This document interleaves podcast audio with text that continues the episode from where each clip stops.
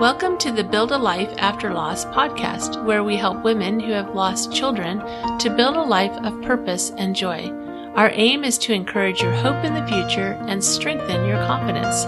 I'm your host, Julie Clough, life coach and certified grief recovery specialist. Hello, my friends. Welcome to episode 28 Six Ways to Improve Relationships. This past week, I taught a workshop on up leveling our relationships. And so I wanted to share some of that outline with you. As you can imagine, after our children died, my relationship with my husband was was pretty strained and and I want to give you a little context for that because when we when it first happened, I felt like it really brought us together. We were experiencing the same devastating loss. And I recognize now that we were experiencing it very differently. I don't, I don't know that I fully comprehended that at the time, but every loss is unique and individual to the person because our relationship with the person is different.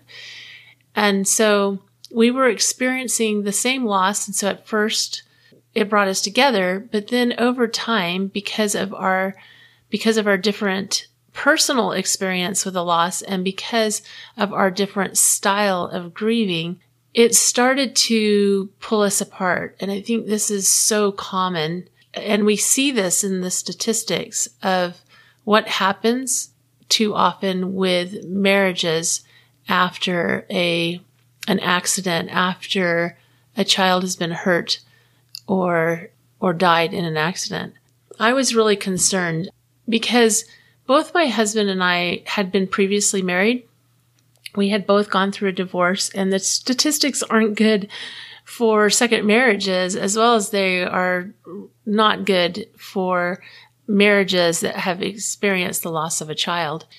And I was concerned. I was not only obviously had lost we had lost our children, but I was concerned about the health of our marriage and and I think just like any strain in someone's life, those strains affect relationships. And that's certainly what we experienced. It got to the point where I, I really felt like we were, we were both committed to the marriage. I, I don't want to paint the picture that we weren't committed to the marriage, but we were both committed to the marriage, but we were both miserable. We were both in our own places of grief and we really didn't know how to relate to each other. At least that was my experience. And when things came up that normally we would have just handled, any type of new, any type of new stress, just, it was just that much harder. Also, I know that I, like many of you, experienced the strain of other relationships, whether it be other family members, whether that be with with other children that are in the home or whether that be with friends. A lot of times I hear from people that they, that they didn't feel supported by their friends, that the friend that they, that they thought they were closest to didn't support them in the way that they expected. And, and so that's why I really wanted to discuss today six ways to improve our relationships because I think it's a pillar. I think it's a pillar of what needs to be talked about after a loss and and how we can view those relationships and then what we can do if it's if it's truly a relationship that we want to survive if it's a relationship that we want to improve.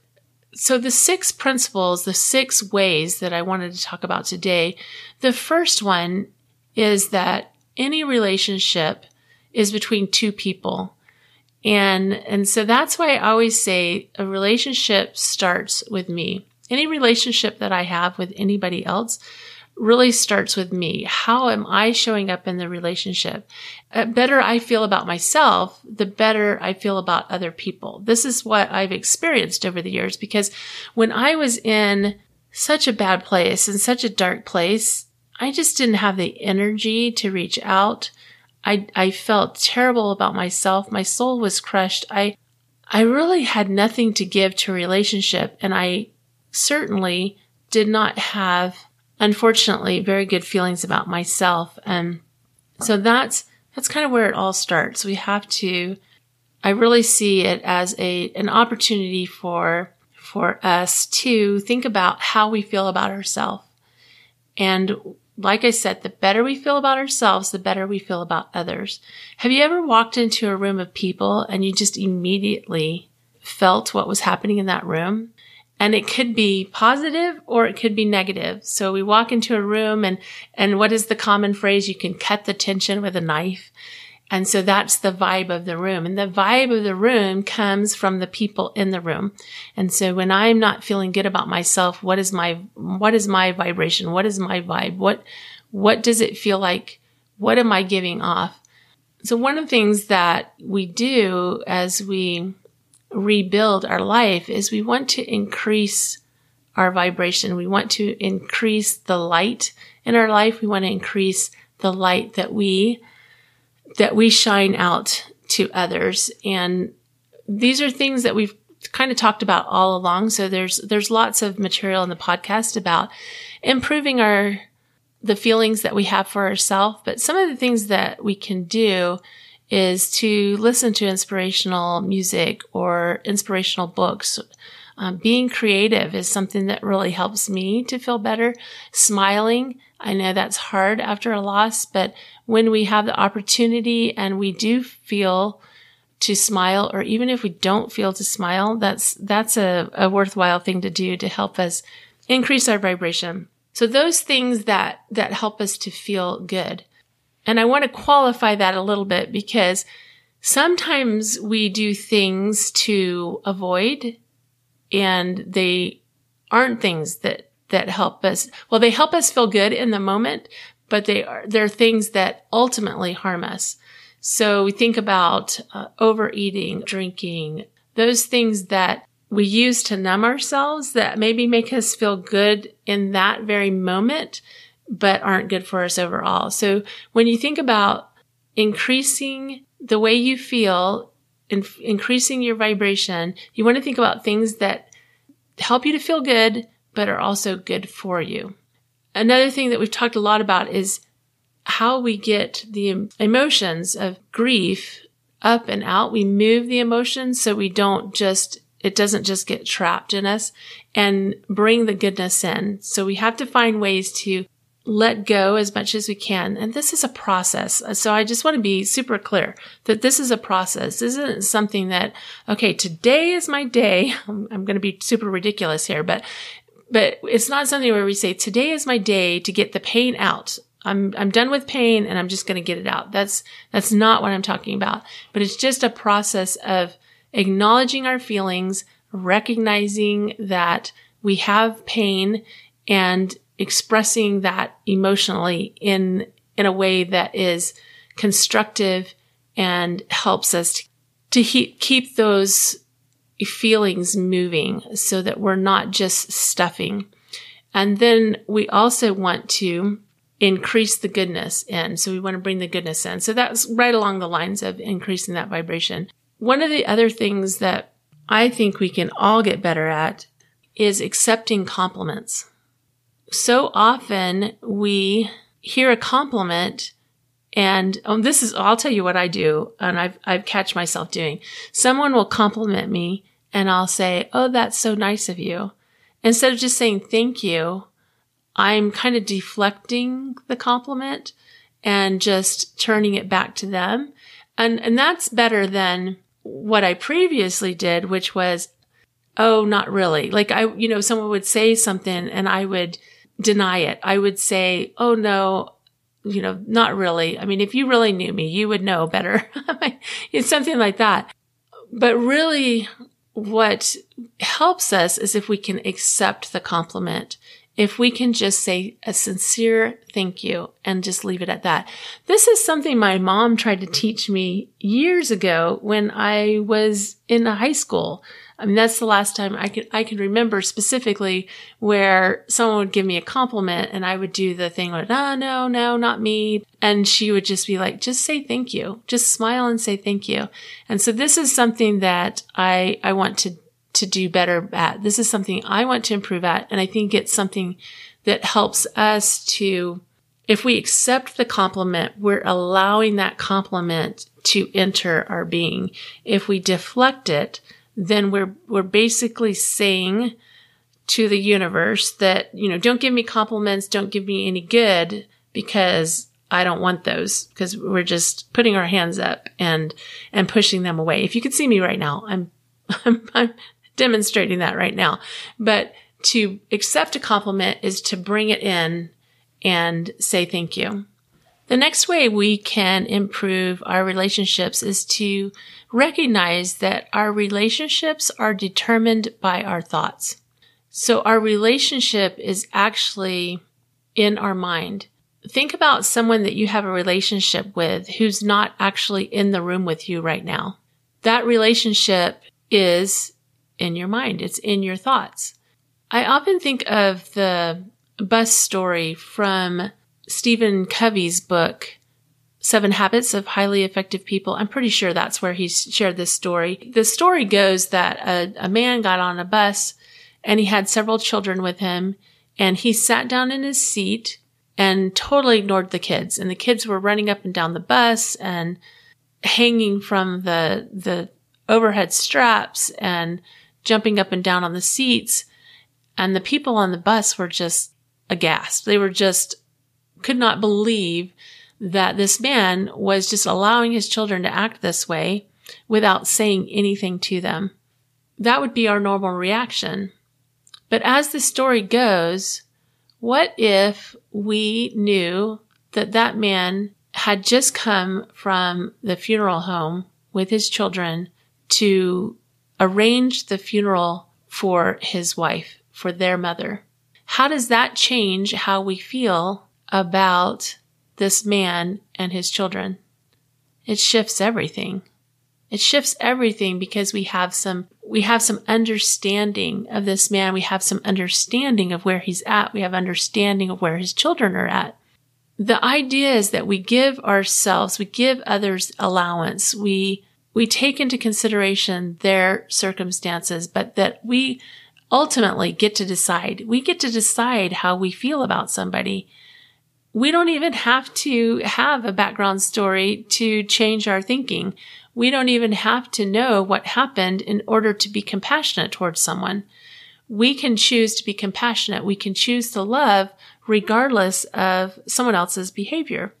Often we give others labels. This is so easy to do. We, we give somebody a label that they're flaky or they're unkind or this person is immature. Those are just labels that we give. And when we give somebody a label, what does our brain do? Our brain goes and looks for evidence that what we believe is true. So when we say that someone's flaky, we are looking for evidence that that person is flaky. What, what happens when you think this? So you, you might be thinking of somebody right now. You might be thinking of somebody right now and you think, the thought that I have about that person is true. If we were sitting across from each other, you might give me reasons why you believe that thought about that person. But here again, our brain is looking for evidence. What shifted for me and my husband's relationship is two things when I, well, a couple of things. All of these things were influential, all these things that I'm sharing with you, but a couple of main things that happened for me was one, I started to take care of myself and I started to take care of my thoughts about myself and I decided that it was time for me to think better of myself. Once I did that, it changed how I viewed the world and how I related with other people. The other thing that changed was I was determined to think positive thoughts about my husband. And you can use this in any relationship. If you have an adult child that you're trying to improve your relationship or an aunt or an uncle or a, a sister or a brother, whatever the relationship is, this can still be applied. But I was determined that I was going to change my thoughts about my husband, that I was no longer going to accept labels. If I had a label in my head about the way he acted or responded to something that I was going to eliminate that label and I was going to look at everything on a case by case basis. This isn't to say that, that I would allow somebody to treat me poorly. And certainly he was not treating me poorly, but we do have to be a little bit careful. I think so often we make excuses for the way we behave by saying things like, well, that I'm just sharing my truth. This is just the truth of how I feel. And so then we go and we, we use our words to make someone else feel bad because it's the truth of how we're feeling. And we just really have to, I think for me, I, I just started to examine that thought and examine, is it really my truth or is it just, is it really truth or is it just my opinion? Is it really valid to verbally attack someone else or emotionally attack someone else because of the way I feel. And I, I finally determined that it just was not worth it to do that. There's a relationship cycle. And this is what I saw was that our thoughts and feelings, the way we think and the way we feel affects our behavior and our behavior influences others, influences those relationships and when that happens, we see results of, of one kind or another. Positive, negative. It's, it's the result of the thoughts, the feelings, the behavior, and the influence on others. And then those results affect our thoughts and feelings, and it just continues around in a cycle. The place to break or change the relationship cycle is in our thoughts. Because what we think about something affects how we feel about it. So we have an opportunity to change our thoughts. Our thoughts are optional. Almost every thought we have is optional.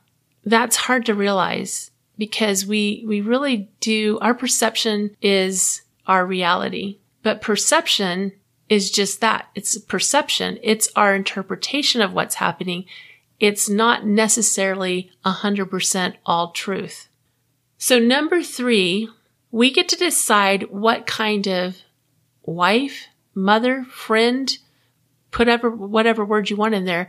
What kind of person do I want to be? How do I want to show up? So when we decide how we want to show up, what kind of a friend we want to be, what kind of a sister we want to be, and we can identify what that is, then we go back to our thoughts and think, what thought do I need to think in order to show up that way? Because my guess is, is that we all want to show up as a loving person. In order to show up as a loving person, we have to start with loving thoughts. And our loving thoughts equate into love, the feeling of love. So interesting. I just love it. so number four, focus. Where we place our energy expands what we focus on expands. I think this became pretty clear to me a few years ago, but I, I didn't, it took me a long time to, to apply it. And I don't, I'm still not, it's something I'm still practicing. You think about when we're upset about something, like you walk in and your sister was supposed to have done the dishes and they didn't do the dishes. And we walk in and we're like, why didn't you do the dishes? I've got people coming over and we get we get really upset. Like we can feel all the energy in our body moving and it comes out loud and maybe angry. And it's really easy for us to expand those types of feelings. But what happens when something, somebody does something good for us? Do we have an equivalent response? Do we have an equ- equivalent response to the positive? When I started recognizing that my negative response was much stronger than my positive response, I had to be real with myself and recognize that wherever I was putting that energy, wherever I was putting that focus, that was what was going to expand. And is that really what I wanted to expand? Did I really want to expand the negative or did I really want to expand the positive? So how do I do that? After recognizing that, then I, I needed to start working on dialing down the negative responses and dialing up the positive responses. Being enthusiastic about the positive and maybe not so dramatic about the negative. Again, it's our thoughts that, that determine all of this.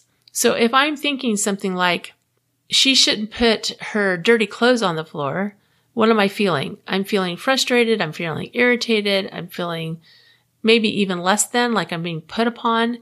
And then how do we show up when we're irritated? How do we show up when we're frustrated?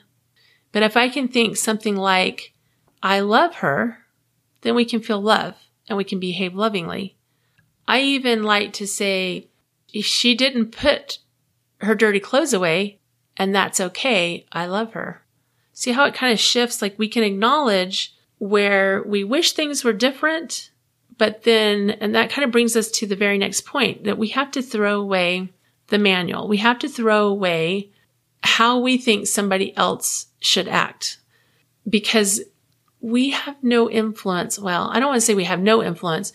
We don't have as much influence over how someone else acts as we think we do, as we think we should. We don't have the, that control. And honestly, I really think the reality is if we could live in a world for a day where we got to control everybody else in our life and determine exactly how they were going to act and exactly how they would be, maybe one day's not a long enough test. maybe we would be really excited about it for one day. But I think over time, we would be disappointed with the results. I think if we really thought about it and really imagined a world where everybody did exactly what we thought they should do, they showed up exactly how we wanted them to show up, they came and helped with every little thing we wanted help with. They, they said just the right things. They did just the right things. I don't think it would take us long to realize that really isn't what we want. What we really want is genuine relationships where neither person is doing things to manipulate the behavior of someone else. That's what we really want. But too often we don't know how, how to do that and how to, how to get that. And what I'm finding is as I change my viewpoint, as I change my thoughts, if I change, as I, as my thoughts change my feelings towards people, my feelings change my behaviors towards people, it really truly does influence others to show up authentic as well, to show up real because they don't feel manipulated anymore. They don't feel like there's an agenda. And so let's throw away the agenda especially with adults. And You know, when it comes to kids, it's a whole different thought process because we do have responsibility over our children and training them. But when it comes to adults, let's just, let's just throw away our ideas of how they should be behaving and how they should act. What happened to me, I sometimes refer to as the Oprah syndrome if you've watched any of these talk shows, a lot of times the experts will come on and they'll say, we just need to communicate what we want. And I think that's where we ended up with the, with the generation or the thought that I'm just speaking my truth because we've been, we've been trained to just say what we want. And there's not necessarily anything wrong with that except for the way that has been been communicated to us is in a way that if we just share what we want, then other people will provide it. If we don't tell people what we want, they can't provide it. And that's true. If we don't tell somebody that we prefer Mexican over Italian, then they won't know. That's totally true.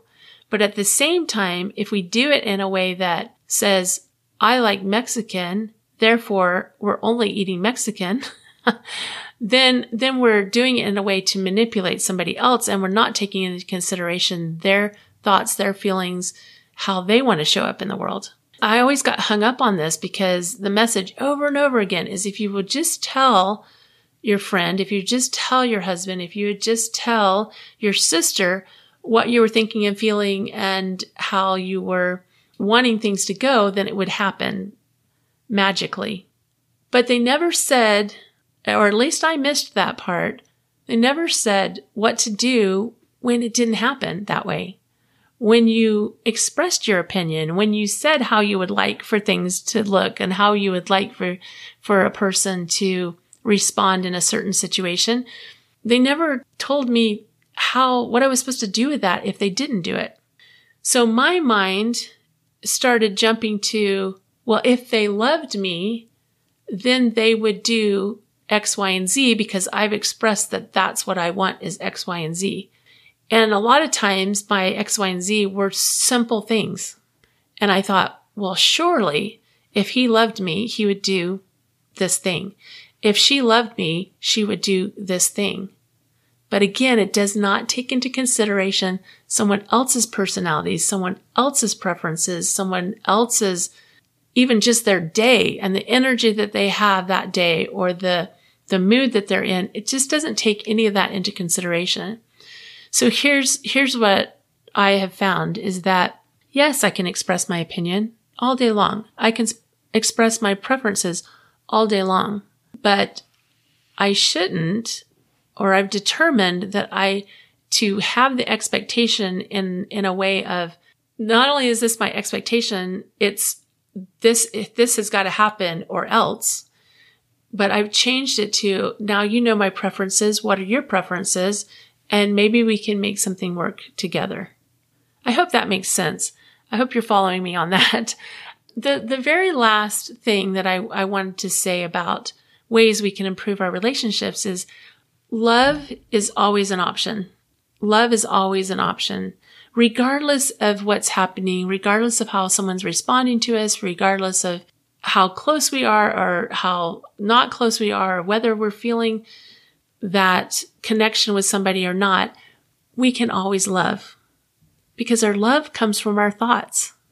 If we can think about how can I love this person? Remember what I said about how our brain is looking for evidence? Our brains automatically look for problems. And then we become just 24 7 problem solvers. And the problems that we solve too often are other people's problems. We see how somebody else should be acting. We see how somebody else should show up. And then we see, oh, that's a problem. They're not acting. They're not showing up the way I, I think they should. And so our brain just automatically goes to problem solve, automatically is looking for problems, automatically looking for evidence of the thoughts that we have. But what if we're more intentional? What if we're thinking in terms of how can I think loving thoughts of this person? How can I show love? You know, one of the things that I did I'm really, really grateful for the inspiration I had to do this. And I initially saw it in a book that I read and I just started really thinking about it. And I thought, you know, that's super easy. And that's something I can do. And that was to, you can sit in a room with someone and not even say anything and just think over and over, I love you. Now remember at the beginning, I was talking about the vibration if we sit in a room and we think over and over again, I love you, and we send that message, not with words, but with our thoughts, what does that do for the vibration in the room? I truly feel like it sounds bizarre, but I truly feel like when we can do that, when we can sit in a room with someone and we can think, I love you over and over, our brain then is looking for evidence of how we love that person. And when we are looking for evidence of how we love that person, that becomes the go-to thought for our brain is, I love this person. So even when something happens that's not in the realm of what we want, our brain then goes to, I love this person. And when we think I love this person, we feel love and we show up in a loving way. Just a quick caveat that obviously if someone is mistreating us in a substantial way, we need to make sure that we are taking care of ourselves and that we're getting the help we need to get out of an abusive situation. What I'm talking about here is the abuse that we heap on ourselves by thinking that we're being mistreated when in fact we're not. I hope that that is super clear. I'm, I'm not talking about when somebody is habitually verbally abusive or especially if they're physically abusive. In those situations, actually love is still an option, but from a distance. That is not the type of relationship that we are trying to rebuild. The type of relationship that we're trying to rebuild is a relationship where we want to feel a connection with somebody, somebody that we know has our, who likes us and, and loves us at some level, but somehow we've lost a connection. And maybe it was through our grief. Maybe it was because of some other situation, but we've lost a connection. And these are some ways that we can build connection. I'm going to review them again. First, an improved relationship always begins with how we feel about ourselves. Second, relationships are determined by our thoughts. The relationship actually is, exists in our mind. Third, we decide what kind of person we want to be, how we want to show up in a relationship. Four, what we focus on expands. Five, throw away the manual. Six, love is always an option. And just a reminder of a Mother Teresa quote If you judge people, you have no time to love them. I guess that's the beginning, isn't it? To stop judging ourselves and stop judging others so that we can stay in a place of love, love for ourselves and love for others. Thanks for joining me today. If you're on iTunes, I would love if you would give us a review. That will help others to find us and that would be most appreciated. Also go to buildalifeafterloss.com and there you can get your copy of three daily practices that will help you to start feeling better now. In addition, you can join our Facebook group at Build a Life After Loss. Have a wonderful week. And as always, remember, I believe in you.